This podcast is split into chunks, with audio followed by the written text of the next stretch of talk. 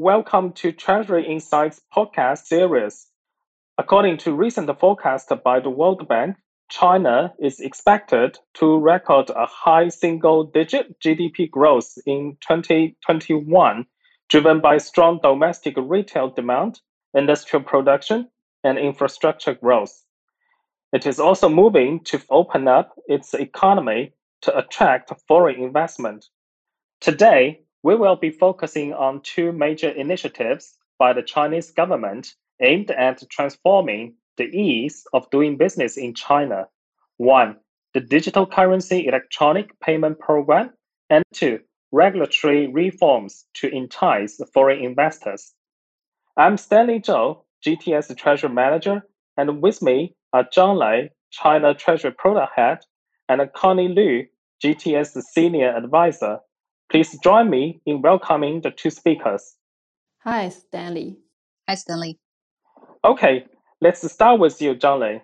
As the saying goes, cash is king. But China is now telling the world that cashless is king. I'm sure most of us have heard and read Alipay and WeChat Pay. These two mobile payment platforms are the dominant payment methods in China. And as we speak, China is in the midst of rolling out the digital RMB. So, could you tell us more about digital RMB and how is it different from the Bitcoin or other cryptocurrencies? And two, how will this impact companies operating in China as well as those doing business with China? Thank you, Stanley. The key difference between the digital RMB and other cryptocurrencies is that digital RMB is issued by China's central bank, PBOC. It is pegged one to one. In other words, one digital RMB is equivalent to one Chinese national currency RMB. Additionally, the digital RMB carries the central bank's liabilities to the public and is backed by sovereign credit. Comparatively, Bitcoin and other cryptocurrencies are not backed by a central bank, and so the value could burn to 80. Other differences between digital RMB and cryptocurrencies include technology, security, and fraud risks.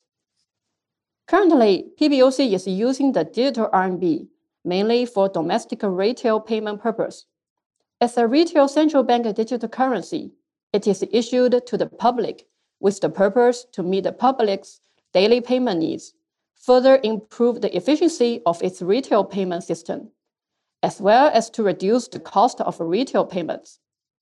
China has been a leader in digital payments, and the use cash in China has declined significantly in the past years. However, we don't expect the introduction of the digital RMB to bring about immediate change to the way companies in China make payments, especially in B2C business. From Bank of America's standpoint, we expect cash, third-party payment method, and digital RMB to coexist in China in the future. However, it is important for companies operating in China to keep an eye on the development of the digital RMB.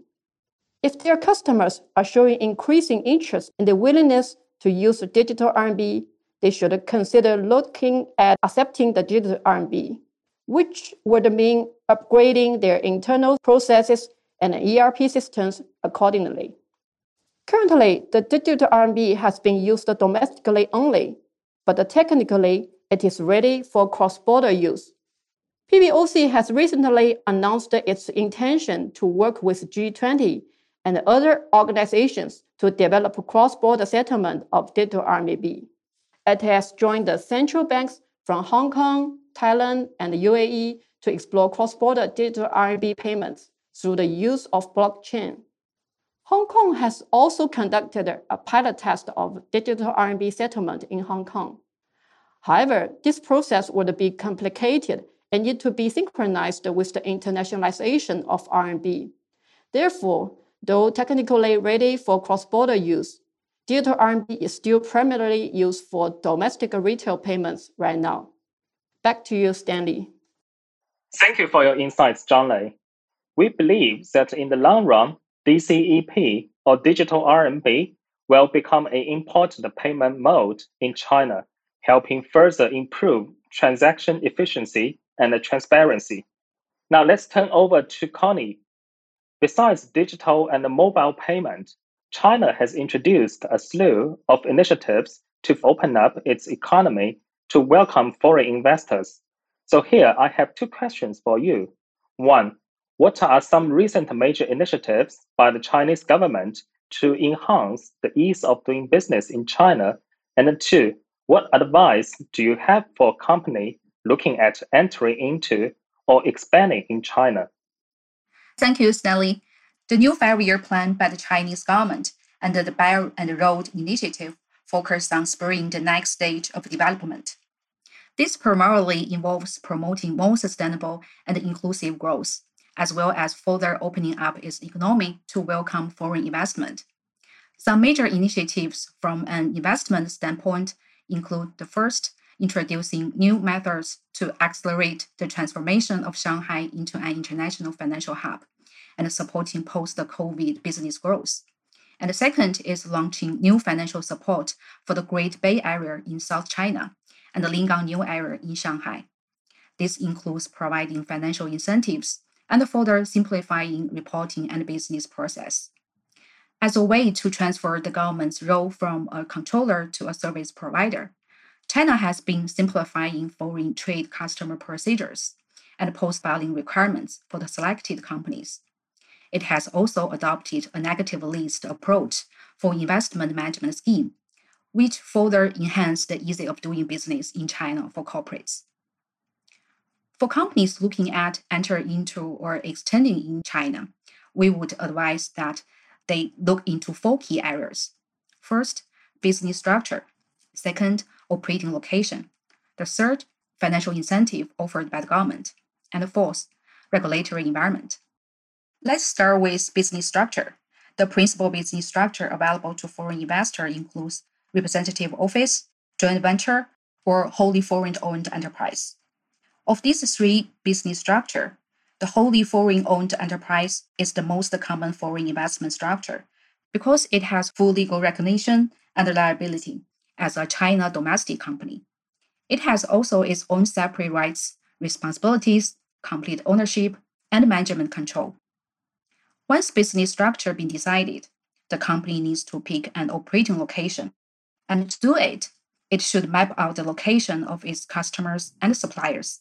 If the company's key business activity includes manufacturing, it should pick a location close to a major port or near to coast with well-developed ground transportation. The third area is financial incentives offered by the government. For instance, some national and local governments offer tax incentives, which is sometimes negotiable depending on numbers of factors.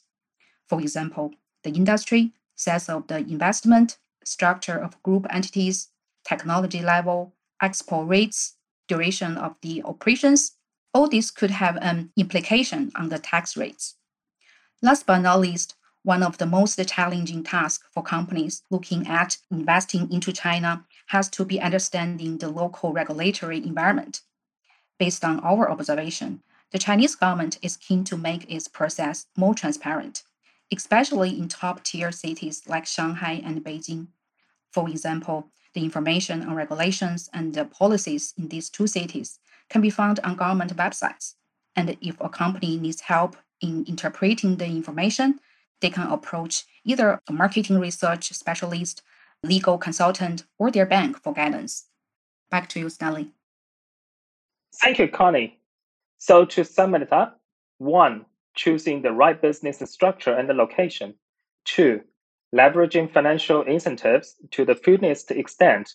And three, keeping up with regulatory developments are vital for a company looking to start a business in China.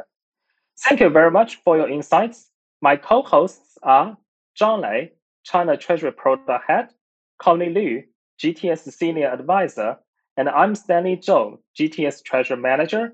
And thank you for listening to Treasury Insights podcast series.